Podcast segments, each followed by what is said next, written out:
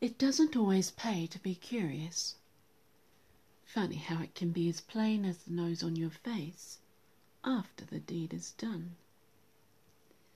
I thought I'd take a look into a couple of sites from the Ukraine and Russia that had sent a number of visitors to the blog.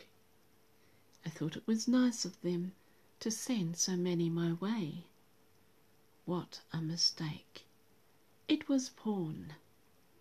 Good grief. I'm not so hard up for traffic that I'd want anything from their following me. It's not a compliment. It's not somewhere that I'd ever go to on a good day, let alone a very bad day.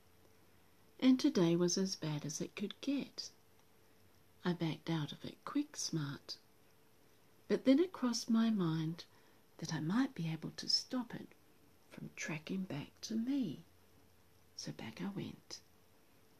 Much though I was not interested in the graphic pictures that it had, once seen, they weren't something that could be unseen. Having been forewarned by my earlier visit, there were no surprises, nor was there anything that caught my interest. I averted my gaze and searched for something in the settings that did not exist and left. I realized then why the sites had sent so many supposed visitors. Blogger says that they're not real, that it's spam. The spam is intended to get the curious to visit the porn site and then entice or entrap the person into staying with them. Had I been a child, it would have been an entrapment. It was a sobering thought. Porn does not interest me.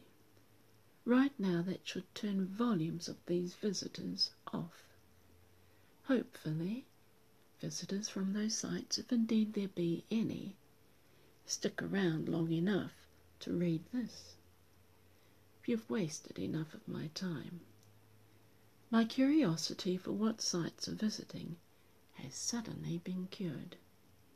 It is not important, nor does it hold any impact on traffic to my blog. The more traffic the blog receives from legitimate sites, the sooner the spam will get kicked off its analytics.